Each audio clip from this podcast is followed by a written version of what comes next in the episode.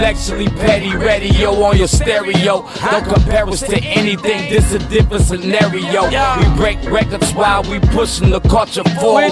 Great music and big vibes right in that order. Intellectually Petty Radio on the stereo. Don't compare us to anything, this a different scenario. We break records while we pushing the culture forward. Great music and big vibes right in that order.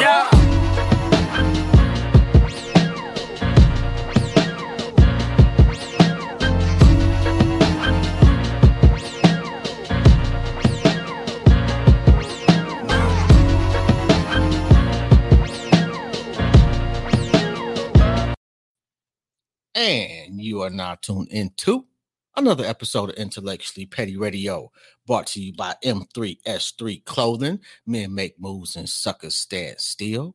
And photos by Van. Stop letting your cousin fuck up your photography and get a professional. I am Jobs. I'm your host. It's been a minute, couple of weeks. We took Thanksgiving off. Speaking of, how was your Thanksgiving? Mine was dope. It's always dope when you get something good to eat and you got some good people around you. You know, the whole the wokeness. No, and let me stop, man. I'm not gonna be disrespectful. But some people, you know, you shouldn't celebrate Thanksgiving, and then there are those of us who aren't celebrating Thanksgiving. We do take that day off if it's given to us at work, and take that time to spend with our family. And it's not a celebration per se of a holiday, but it is a good time to sit back and reflect, enjoy some good company, like I said, and enjoy some good food, maybe have a beverage or two, you know what I mean? So I don't get off into the, oh, we celebrate and so and so. Although Christmas, I don't really give a shit what nobody says about Christmas, man. I absolutely love Christmas. My mother, rest her beautiful soul, was just, Christmas was our thing, man. Just absolutely. I love the lights. I love it when it's snow outside, when you wake up. I love to see the kids opening presents.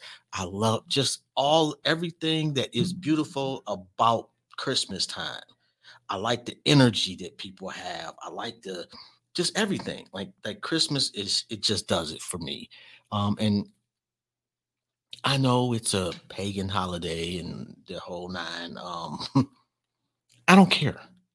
I don't care what people say about it. I don't care what you think of me, because I put a Christmas tree up. I put some presents up under the Christmas tree. I don't care what you think about that. You know, I don't knock what other people celebrate. That's just me. Anyway, and let me make sure. I hope I'm not mispronouncing the Queen's name. But we've got Miss Bruce coming on today. I can't mess that one up. Annterria, and I hope I'm saying that correctly. And we want to talk about vaginas. The good, the bad, the ugly. Get some advice. Talk about healthcare, maintenance, feminine products, and everything vaginal, so to speak. And not to make light of it, because as you know, not only do I try to, you know, get some really dope people, but I also try to do things that's going to help our community. And I think this is absolutely a topic that it doesn't get addressed at all. So I'm just waiting on the Queen to tap in, and give me 1 second, and let me just inbox her right quick. And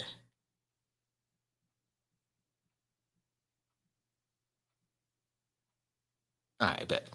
Anyway, so yesterday got a chance to film our first live episode of Everything and Nothing, the podcast, where we talk shit professionally.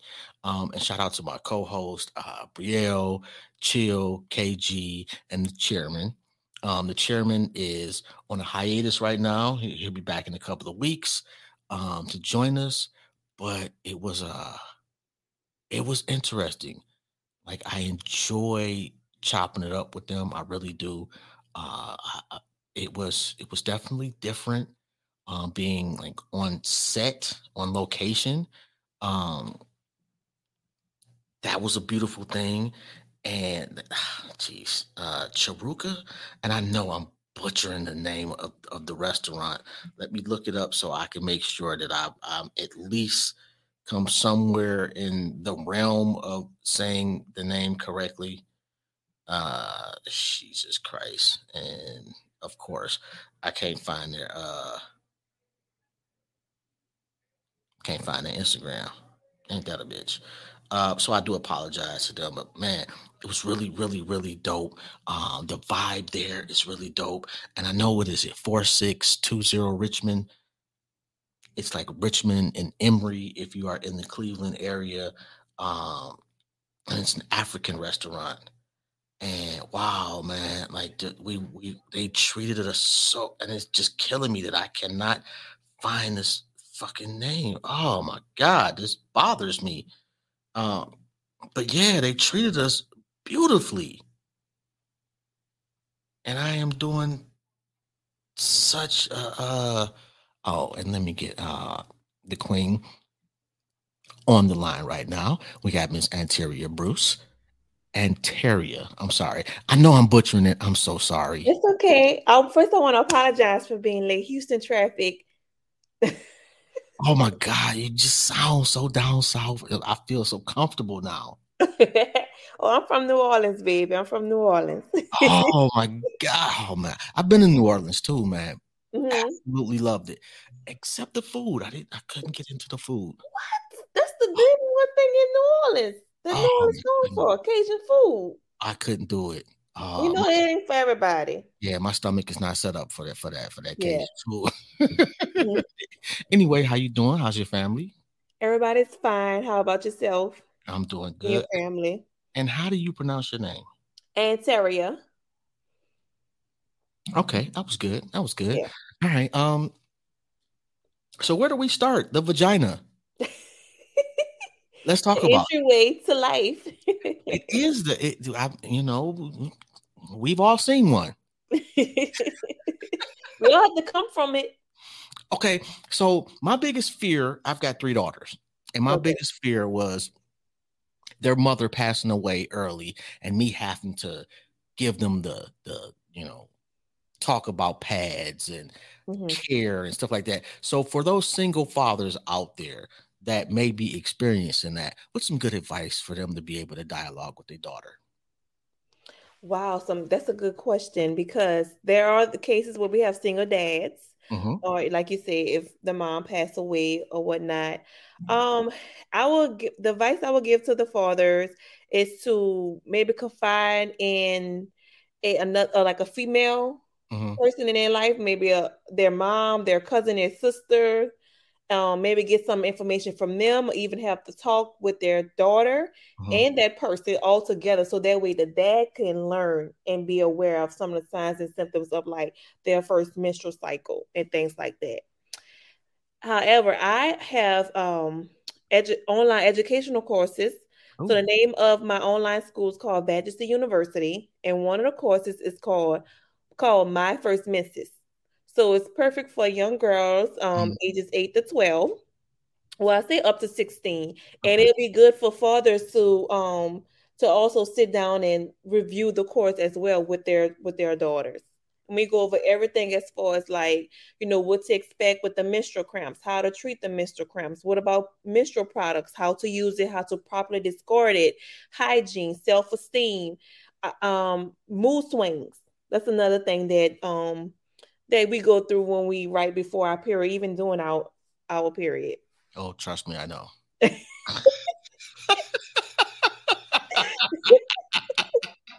Well, look, you have three girls and your wife, so yeah. And I don't know if they all was on their sack at the same time at one point, but whoo. No.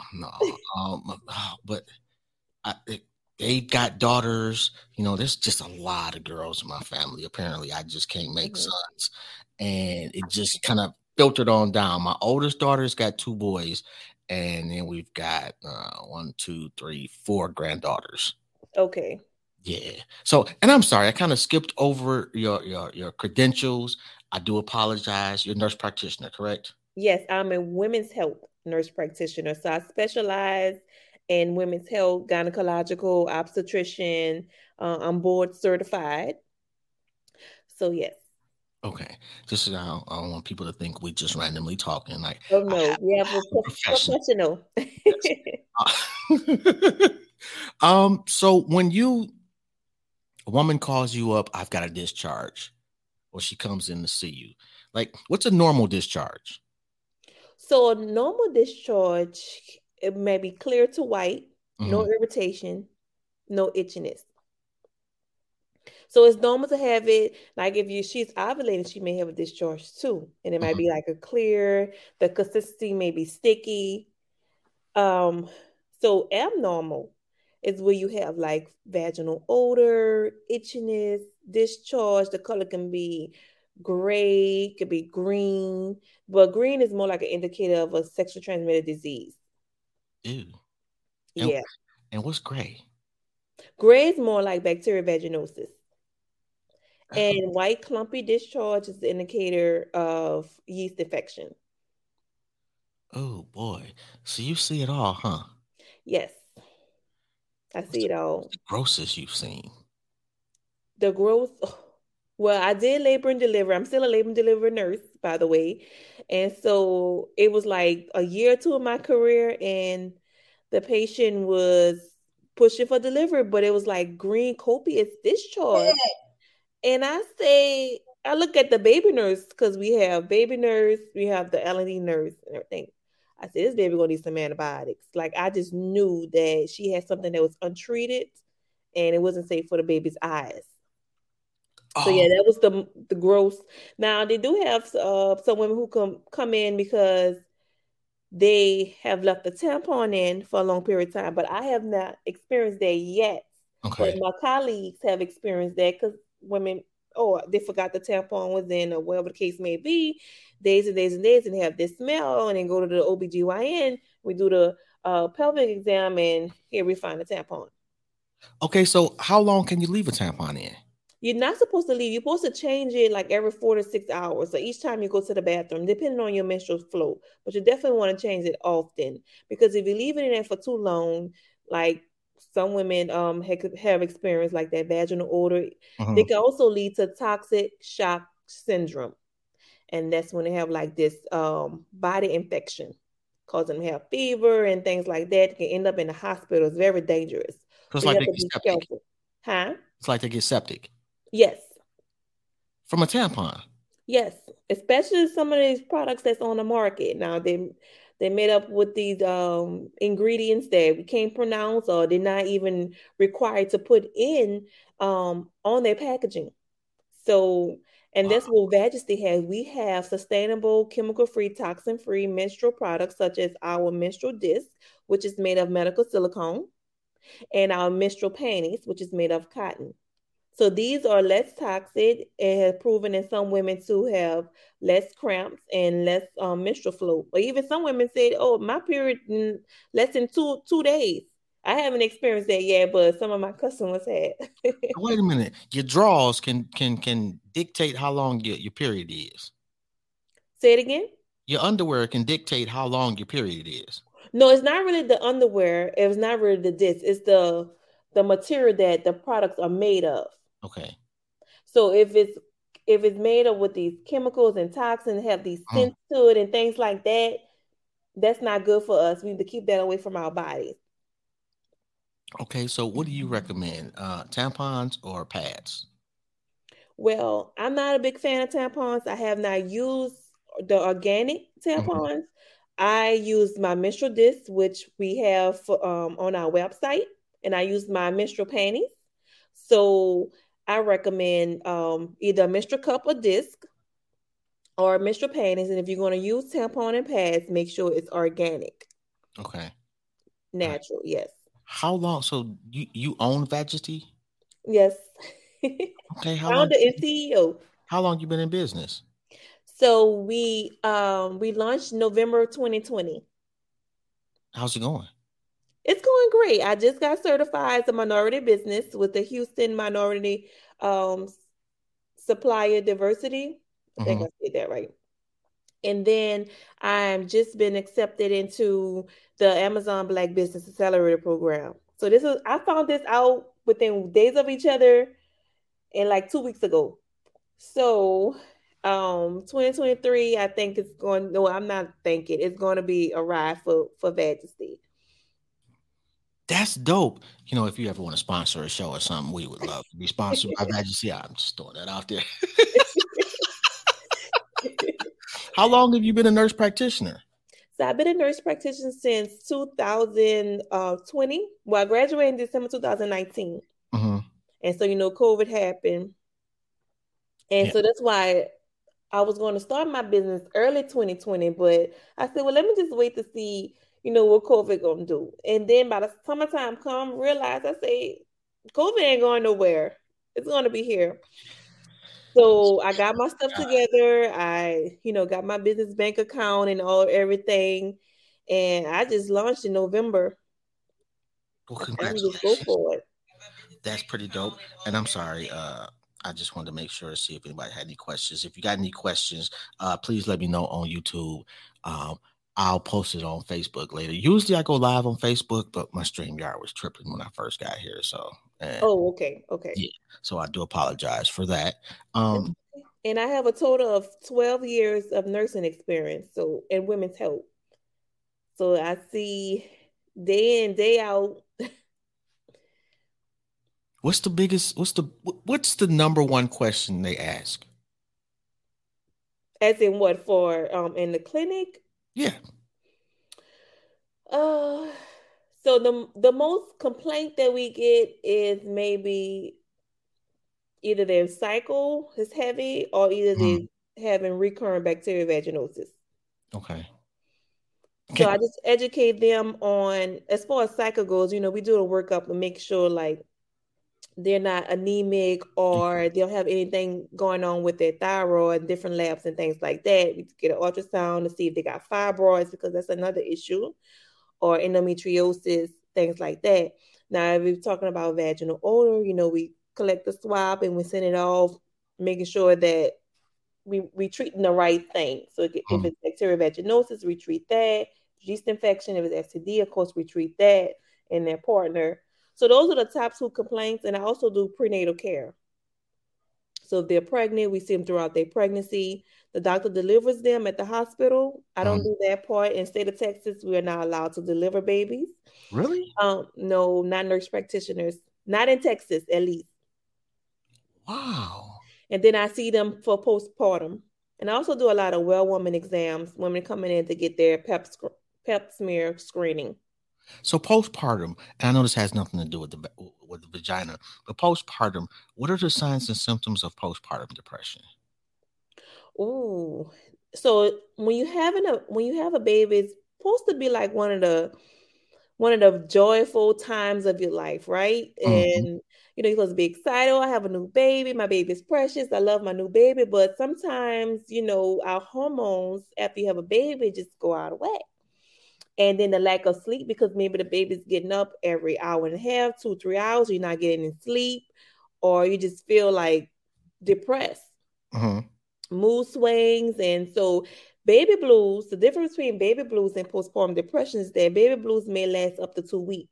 Okay. But see, if it lasts longer than 2 weeks, if you feel like, you know, you want to hurt yourself or you want to hold your baby and things like that, it could be an indicator of postpartum depression. You see that often?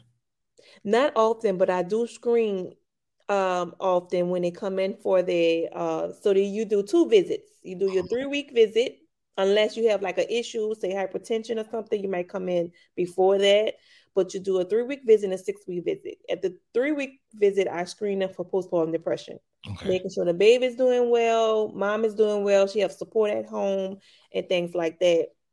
Because having support, like my thing is when you're pregnant, and people probably don't think about I'm just pregnant, I'm going to have a baby. When you go home with that baby, the nurses is not coming home with you. No. So think about your village, you know, during your pregnancy. Who's going to be there to help you meal prepping, doing light house duties and things like that. Who can hold the baby while you get some rest? Are you going to breastfeed or bottle feed with formula? If you're going to breastfeed, do you want to pump? So that way you can store milk, and when you need to sleep, you know, someone else can feed the baby and things like that. So these are the things that women need to think about while they're pregnant. Oh my God. Yeah. You know, what's interesting is like when you see your daughters become mothers, especially for the first time, you know, the first baby, and just the change in them. Yeah. Just like it's instantaneous. Like I remember sitting there, like my youngest daughter, I was there. Well, I try to be there for like all three. I've tried to be there. My one daughter, I couldn't be there for her first baby. But my other two, I was there for the first babies, and seeing them hold their baby for the first time is just, man, that shit just. It's a beautiful feeling. Oh my God. It never goes away either, man. I had little pictures. So sometimes, you know, I look at the pictures and it just, it reminds me of my place in humanity, you know, and like what I've done that's going to keep going well beyond me being here.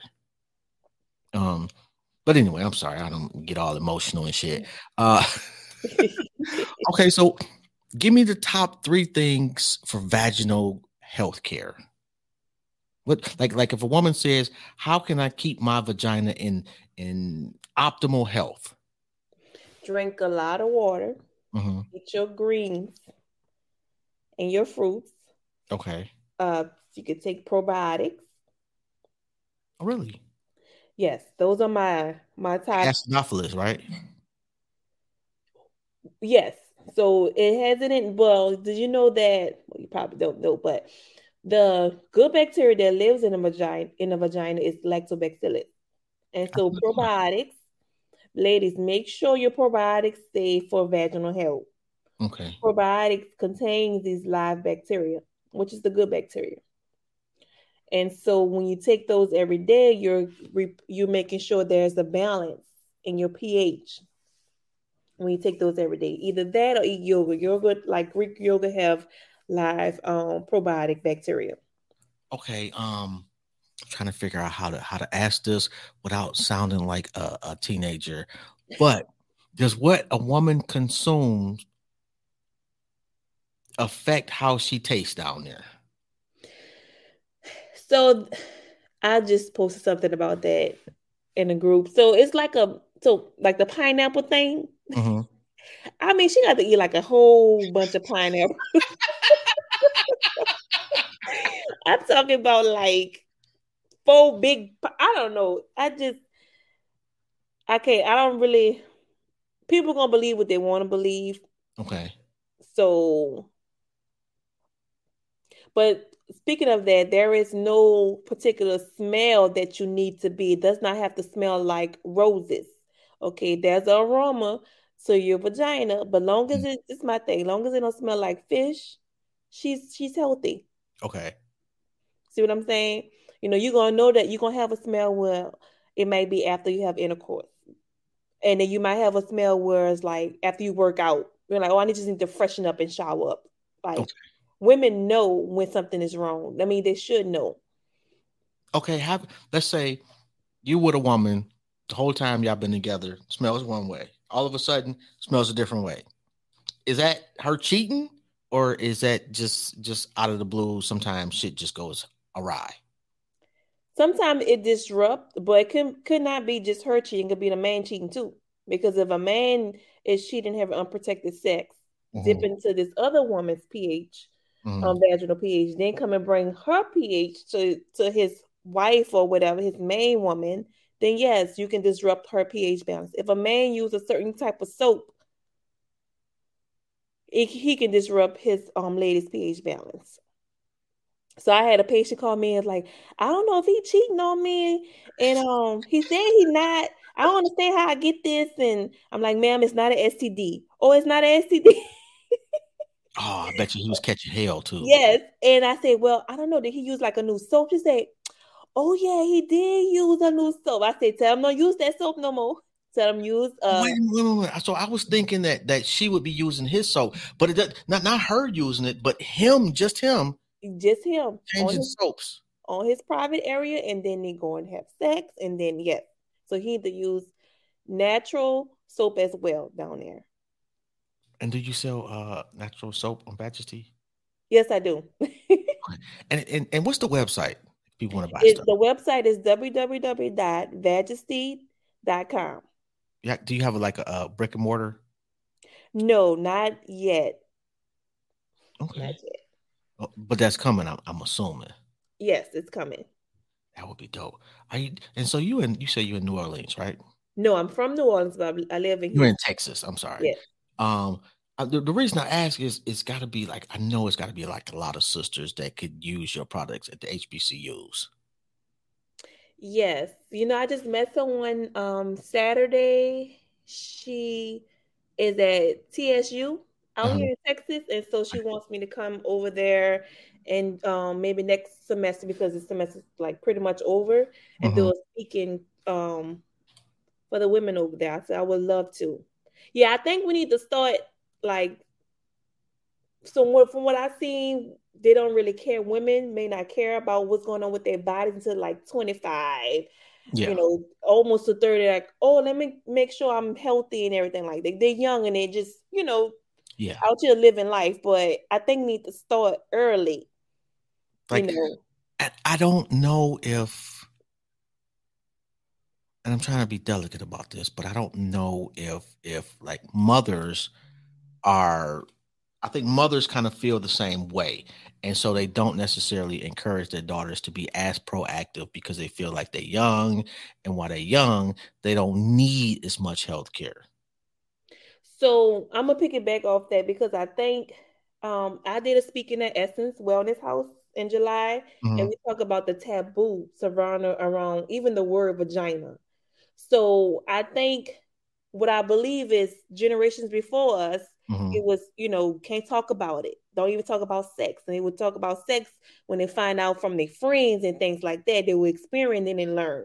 So I think we need to break that cycle right now. And, like what I get with the My First Mensis class, I hear this all the time. Oh, I wish I had that when I was first got my period. My mom just said, here go a pad. Like, you need to talk to your daughter about what's happening to her body, her body changes, puberty and things like that. So I think there is what I'm seeing like on social media and stuff, and even on my own platform, I think there's a change in being able to speak up early and ask questions, earlier than waiting till like 30 to find out about their bodies. When should a woman start talking to her daughter about it? Ooh, I started talking to my daughter at 8, because I remember I had my cycle about 10 years old. So around 10, 11 years old, I got my first cycle. So I figured, she's like, she might be like her mom. She might get hers in 2 years. So the youngest you can get your cycle is about 7 and 8 years old. Okay. So I was like, this might happen. And I packed her a little, what I call period kit in her book sack. I say, just in case you're not at home, when it happens, here's an extra pad, extra underwear, go to the nurse, just telling her everything, what to expect and everything. So I think about 8 years old. That's why I have the course set for at least 8 years old. And that's so, and for a young lady, that's got to be like a really traumatic thing, especially if that happens the first time to you in school. Right. And especially if you don't know what it is. Yeah, what's going on. Like, why am I bleeding? What's going on? Why am I stomach hurt? And nobody never told you anything about it. And like with me and my ex, we kind of talked about things. And one, she was not comfortable with the sex talk. And so I gave it to him. Because I felt like she can't do everything.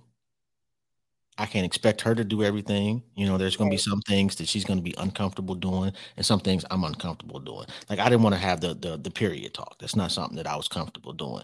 Yeah. However, I didn't want them coming home at 16 pregnant. Right. And if you come home at 16 pregnant, it wasn't going to be because we didn't give you the tools. Right. Exactly. You know, so yeah, it was some really uncomfortable shit. Not gonna lie, but we had that conversation. You know, and it was actually them and my stepdaughter at the time and a cousin of theirs. And the cousin brought this shit up, I don't know, maybe about 5 years ago. They all got kids now, but they all waited. And I remember the cousin bringing it up and saying, I'm glad you had, it was embarrassing, but I'm glad you had that talk with us because we needed that. And that's why we all, you know, we didn't have nobody that was, we didn't have no teenage pregnancies or no shit like that. You know? Yeah. So, fellas, if you out there, I'm saying that to say this. If you out there, make sure that one of y'all talk and make sure that you are communicating with your ex or your current or however it is.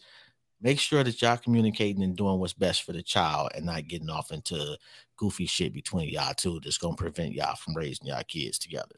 Exactly. I think the worst thing to do is either let the school teach them or some outsider teach them, like the streets. And you don't want that. We don't want that. We need to learn from home. What are the young girls asking you? Like what problems are they experiencing that they feel uncomfortable talking about? So I haven't had too much interaction with young girls besides my daughter, she's 15. So her and her friends may ask me questions about like their cycle, like when they first get their cycle. Because I know when you first get your cycle, you might get it for a couple of months and then it might not come for a couple of months, which is normal. So I get questions like that. Oh, why is my cycle didn't come? Yeah. Yeah, it happens. I did not know that. And you know, somebody told me that your farts smell worse during your period. Is that true? Yeah, your period does have a smell to it. And I always encourage, even though we crave like chocolates and all the sweets and everything like that, I always encourage to eat lots of vegetables and drink a lot of water so we can have a healthy period and try to avoid those sugary foods and drinks. What effect do they have on the period? Makes it heavier, bleed heavier, and cramp more. Oh, yeah. Okay. Fibroids. Is there anything like that's especially in our community, from my understanding? Yes, it's kind of prominent. Is there anything that women can do to either prevent them or reduce? You know, if you know you've got fibroids, to kind of reduce those. Yes, I actually have a course on Badgesty University about fibroids. So it's really like a lifestyle thing. Fibroids are benign tumors. And sometimes they come and they can grow. It could be multiple ones. What I recommend is reducing your intake of red meat.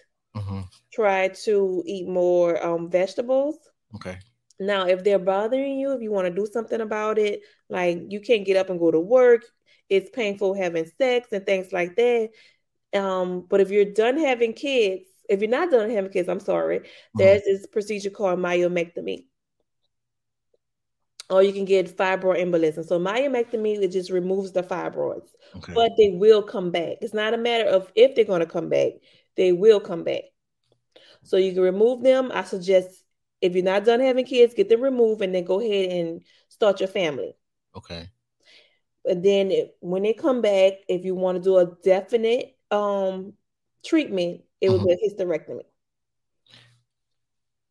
How do you counsel women that can't have children?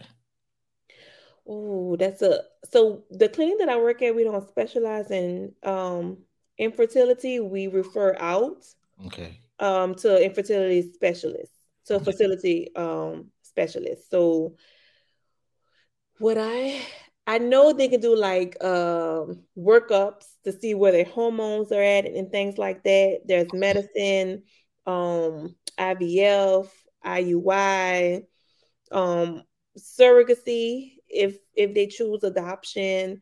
The older we get, like in our 30s, late 20s, early 30s, our egg reserve starts to decrease.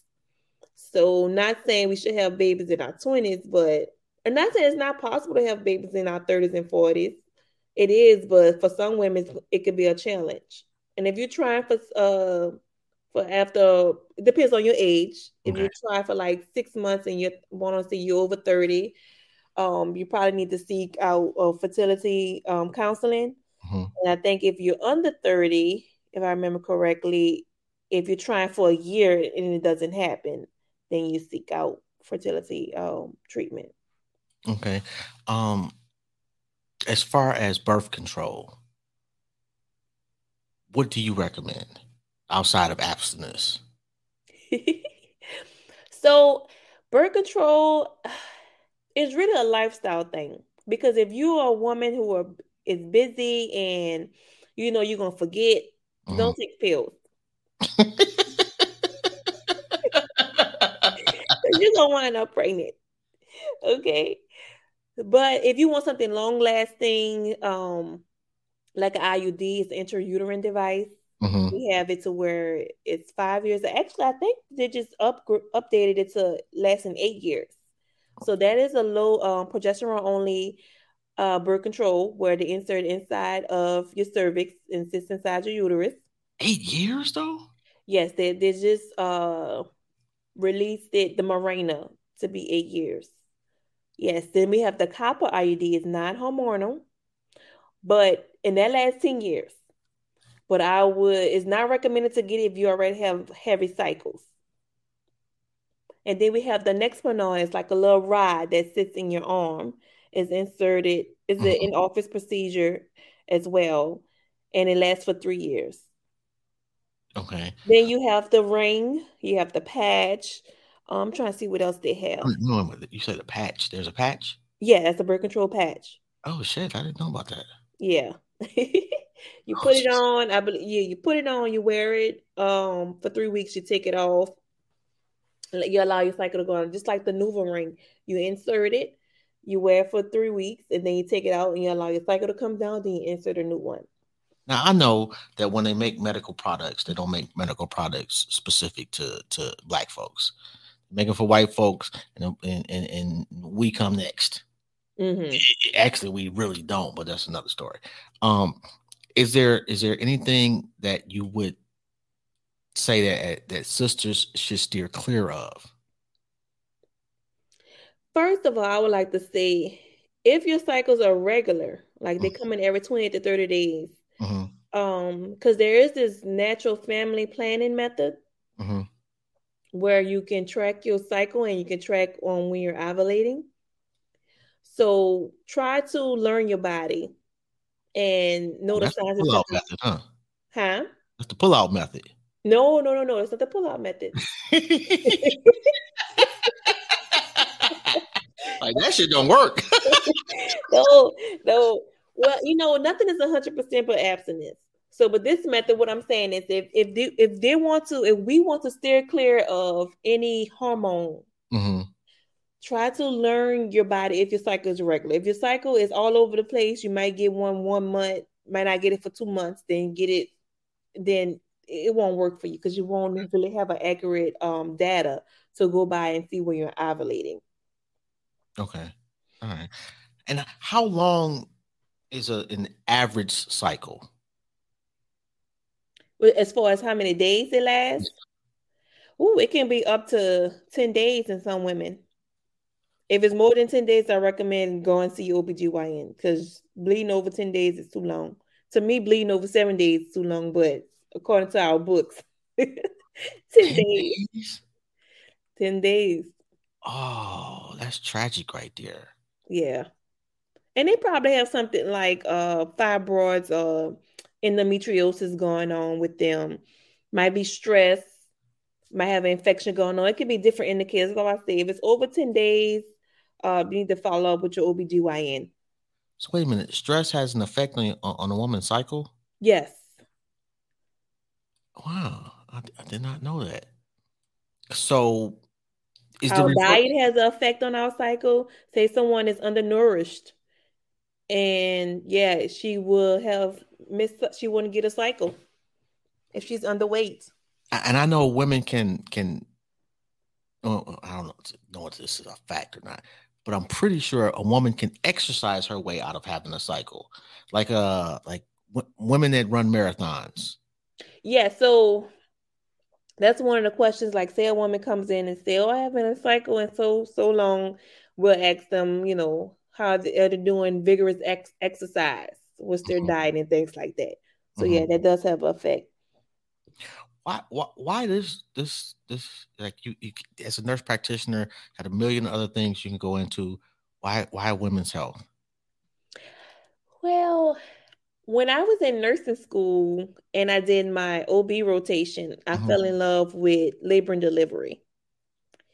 And so I was like, okay, I already know. Yes. I cried my first delivery. Oh, this shit was so fucking gross. And then when I see my daughter born, I'm like, oh, this shit is worse than the movies. This shit's horrible. Yes, I fell in love with it. So when I worked a couple of years and I said, I want to advance my degree.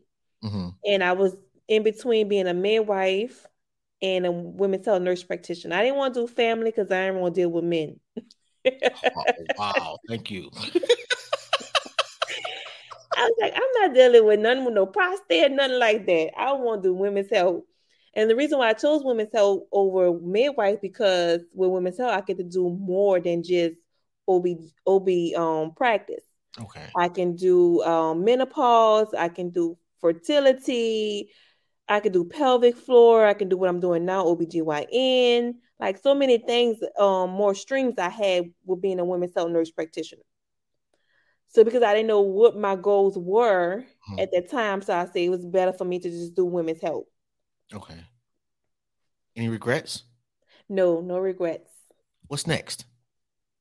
What's next is...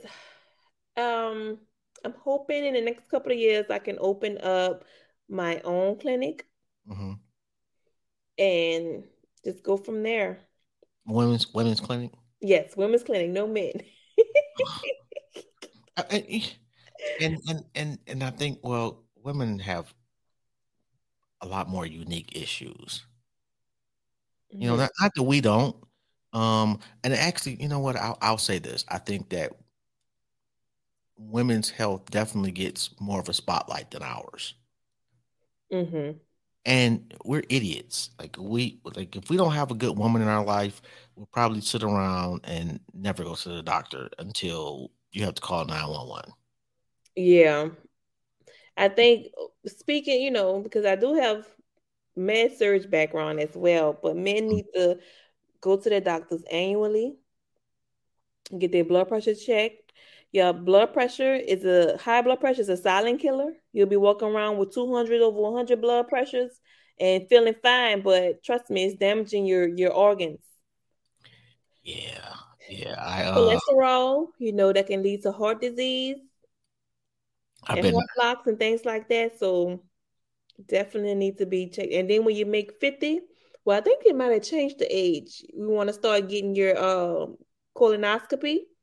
Your prostate? Yeah, I know. I've had one of those. That's some fucked up shit to go through. Yeah. I brought my daddy to get his done. I'm like, Dad, you going. You know, he you know, man, I ain't going. Yeah, you going. Nobody's sticking no tube up my ass. And then the doctor had the nerve, the audacity to ask me, well, do you want to be put to sleep? Yes, nigga. I don't want to be woke for this. Well, most people be woke. Who? What type of weirdos you got that just want to look? No, bruh. No. It was. I'm sorry. But that was not a pleasant experience at all. However, the flip side is, like, colon cancer is very, very debilitating. Yes. So if I got to be uncomfortable for an hour, I'd rather be uncomfortable for an hour. You know, I've had a heart attack before. Oh, okay. Yeah. You know, I had to have heart surgery a couple of years ago. And that shit was not cool. And so if you're out there smoking, stop smoking, please. Yes. Smoking a chimney for decades. Oh, my God. So a woman comes to you and she's pregnant and doesn't know by who. Do you advise her to tell everybody or wait to see? Ooh, You know, never had that in the clinic, but I've been an L&D nurse. I done seen two daddies before. I done seen two brothers come in the room before. So, I mean, if you want to avoid more drama and heartaches and headaches, it would probably be best to let everybody know, look, I'm pregnant. If the possibility is yours, it may not be yours. I mean, yeah. Two brothers. They probably knew, though. They had to have some kind of like, that sounded like a situation where they was all in the same room simultaneously. She already had a baby with the first brother. Oh, wow. She cheated on him with the brother. So the second baby was trying to figure out. Oh. Yeah, child. What type of fucked up brother is that? Like, never mind her nastiness. Your brother's not supposed to do that. Right. That is the ultimate disrespect and violation. Oh my God. Geez, I'm not. I want to see. We covered the period. We cover discharge. We cover. Oh, okay. So this is what I saw on social media the other day. Does a woman's sexual partners change the elasticity of her vagina? Partner, like say you having sex with Mr. Donkey Man over here, does he increase the size of her vagina? The vagina is like a sponge, I would say. Mm-hmm. So it expands to that penis at that time, and then it can go back. Just imagine a woman having a baby. Okay. So that's probably like an average 6 to 7 pound baby. Her vagina's going to go back. Her muscles going to go back to their size. So go back to original form. Yes. Oh. It only stretches to get the baby out, and then it goes back. So it's a myth that, for lack of a better term, that you know what I mean? Like a dude's like, oh well, her vagina was too deep. That's not her being too deep. That's his problem. Not necessarily, because how many partners has she had? So it does make a difference. It does make a difference. And when I say that, when I say what I said earlier, I'm talking about just like maybe a couple of partners.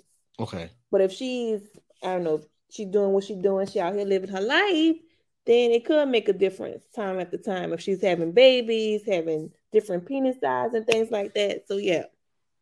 Okay, so if she a thought, yeah, you might. It might be a cave. But guess what? We now have vaginal rejuvenation. Okay, that's another topic, ladies. We got what exactly? Like, and how much of a snapback can y'all do? Listen, the technology in 2022 is up there. Y'all can snap back. Y'all really can't. I'm spending your money on these BBLs and go get your box back. Okay, go get rejuvenated. Yo, how much does that cost? I don't know, but that's one of the services I want to offer when I open up my clinic. Really? That and the O shot. What's the O shot? O shot is the orgasm shot. It helps improve woman's sex life. Wait a minute, so she can get an orgasm in a shot now? Well, no, what it does is it takes the, let me see if I remember correctly. So take a blood sample from her, mm-hmm. and you get the plasma from the blood. You numb the area right next to the clitoris, and you inject her plasma there. And it's going to last about a year or so for her to have increased orgasm. Say she's dealing with like low sex drive. She can't never reach her climax. Mm-hmm. Because maybe she's taking medication, maybe she's going through like menopause or postmenopause. This rejuvenation, this O shot, I should say, will help her increase her climax. So usually, now I know you heard about this one. Usually, when a woman gets the O shot, I'm not sure. Are you like wearing a mic or something? Because I'm not sure. It's just like I don't know. You can hear like you rubbing up against something. Can you hear it now? No. Okay. Usually when a woman get the O shot, she needs to tell her man, come and get the P shot. Because she's going to be hot. She's going to want it all the time. And he going to have to keep up. So he need to come get the P shot. Okay. So what is the P shot? Now, I don't know how that is, if it's the same as like the plasma part, because I didn't really do the research on the men. Because remember, I don't want to do men. Gotcha. Is it the shot in his dick? Yes. Oh, it's my fucking P shot. Oh, you just gotta go find somebody else. I'm cool. Well, they're gonna numb it. They're not gonna just. I don't care. Oh, you're not even doing this for me. No. Oh my God. So wait a minute. They put this plasma, and somehow this plasma just. It bring back the cells to that area, rejuvenated, yes. And then when she go and have sex, she can reach her climax. Like it's mostly, you really rarely see like young girls needing it, unless like they're on this type of medication that causes them not to have an orgasm. But really for women who like going through that perimenopausal or either postmenopausal, when they just don't have a sex drive and just can't reach their climax anymore, because of a result of menopause. So that's mostly for them. Oh, wow. And it lasts how long again, you say? Up to a year, because the shot is pretty expensive. How much we talking? Like $1,800, around that price. You figure, you know, maybe now she want to do it 4 or 5 times a week. You got up to a year. I'm trying to do the math on that, like $2,000 on 52 weeks. That's like two. It's like shit. That's what, like $1 a orgasm. So it's worth it. It's actually kind of worth it. I have never heard of that. That is wow. And I think a lot of us women, you know. Our sisters haven't heard of that. So that's my goal, is just to make sure that we know what's out there for us and what's available for us. Wow. So you can get your shit snapped back and freak mode back on. Yes. Just a couple of dollars. Yep. Yeah, stop buying the booties. They don't look right anyway. You look like a box Chevy. Listen, some of these BBLs getting out of control now. Some of these BBLs. Some of them look okay and look nice. I'm not hating. And some of them like, girl, he ain't matched the thighs. Yeah, you got a big fat ass, and then you got these little toothpicks. Yeah, like it's completely obvious. Yes.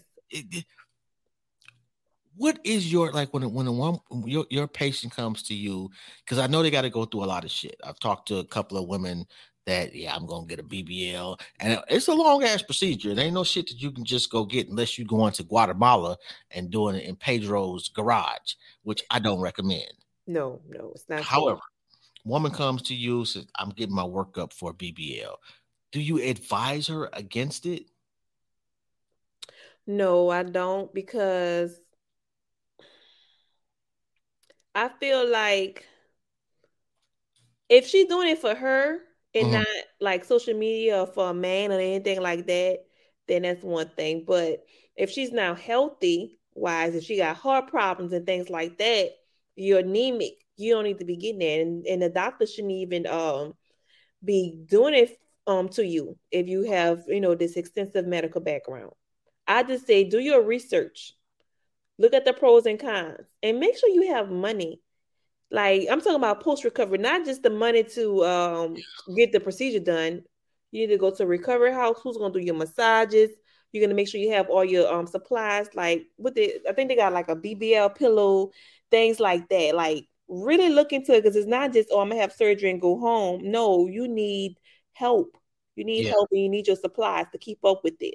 And make sure you're ready to make that mind change. Like, don't let your BBL go to waste.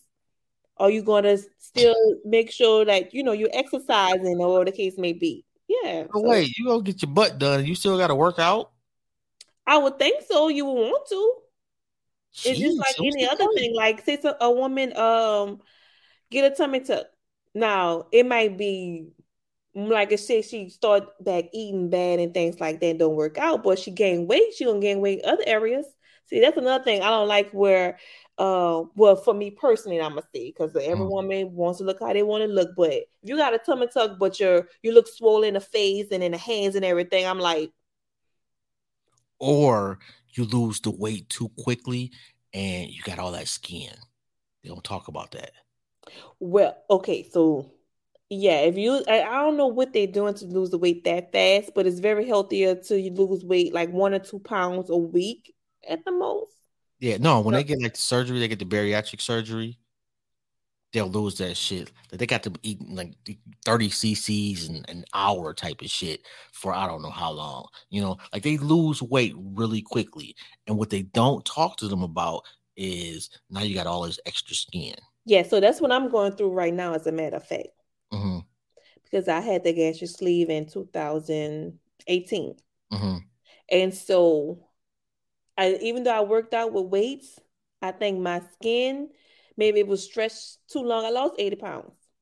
Wow. I think it was stretched too long for so many years, mm-hmm. and that I should have incorporated more weights, some collagen. Like, I learned about these things, like, I'm going to say like 2 or 3 years after the surgery. Yeah. And that'd be the problem. I would have known before, like, hey, make sure you got your weights and, you know, for your resistance training and things like that.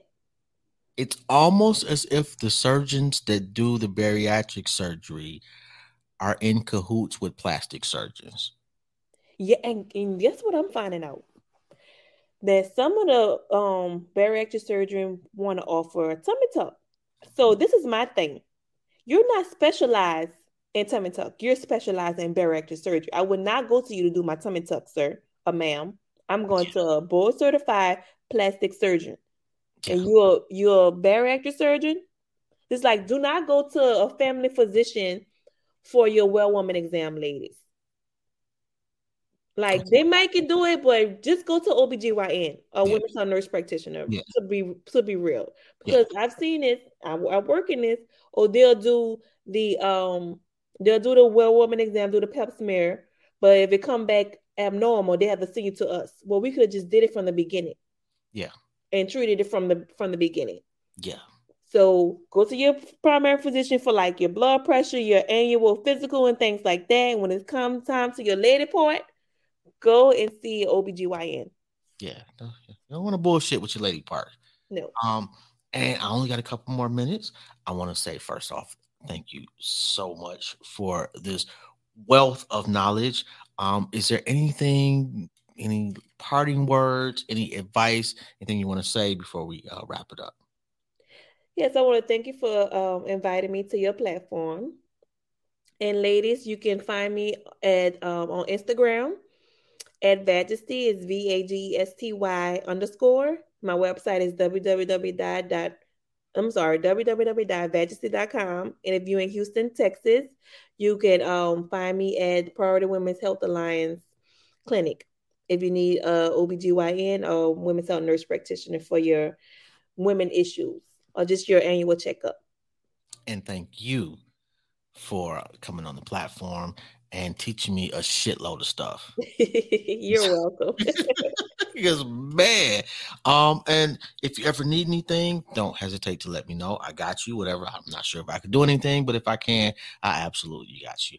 Yes, I really enjoyed the conversation. I think men need to be more a part of the conversation as well, especially, you know, men with wives or men with daughters and things like that. So, yeah, I enjoyed the conversation. Well, you know what? Ain't too many brothers gonna have this conversation. It's needed. Yeah. I'm not scared to have a conversation, and I'm not scared to ask the questions. And I don't care about being embarrassing myself or whatever. I got questions I want to know. I'm going to go to an expert. Exactly. You know, so hopefully there is a woman out there or two or three that can gain some from this. Shout out to you. And go get your box checked out. All right. Thank you. Good night. Good night. Have a good one. Bye-bye. Bye-bye. Yo, on that note, I do want to thank y'all for tapping in and checking out the Vagina Chronicles with Annterria Bruce. Yo, I didn't know. Wow, you can basically get orgasms in a box, basically. Yo, and I'm sorry, yo, Van, I got to the studio late, so I didn't have time to pull up the video, man. But make sure you tap in with Photos by Van. Look him up on Instagram. Make sure you tap in M3S3 Clothing, man. Definitely appreciate y'all. And yo, shout out to the motherfucking Nerve DJs, man. They will break your tracks and not your stacks. Shout out to the OG, Johnny O. Shout out to T-Rex, the whole family, man. Big Health, y'all already know, man. DJ Squirt, everybody, man. Y'all have a good one. This is Jobs. And don't forget, tomorrow, 5 o'clock, we're going to drop the first episode of the Everything and Nothing podcast, man. So y'all tap into that. Y'all have a good one. Don't forget to subscribe, like, and share the channel, the YouTube channel, Intellectually Petty Radio. On that note, we out.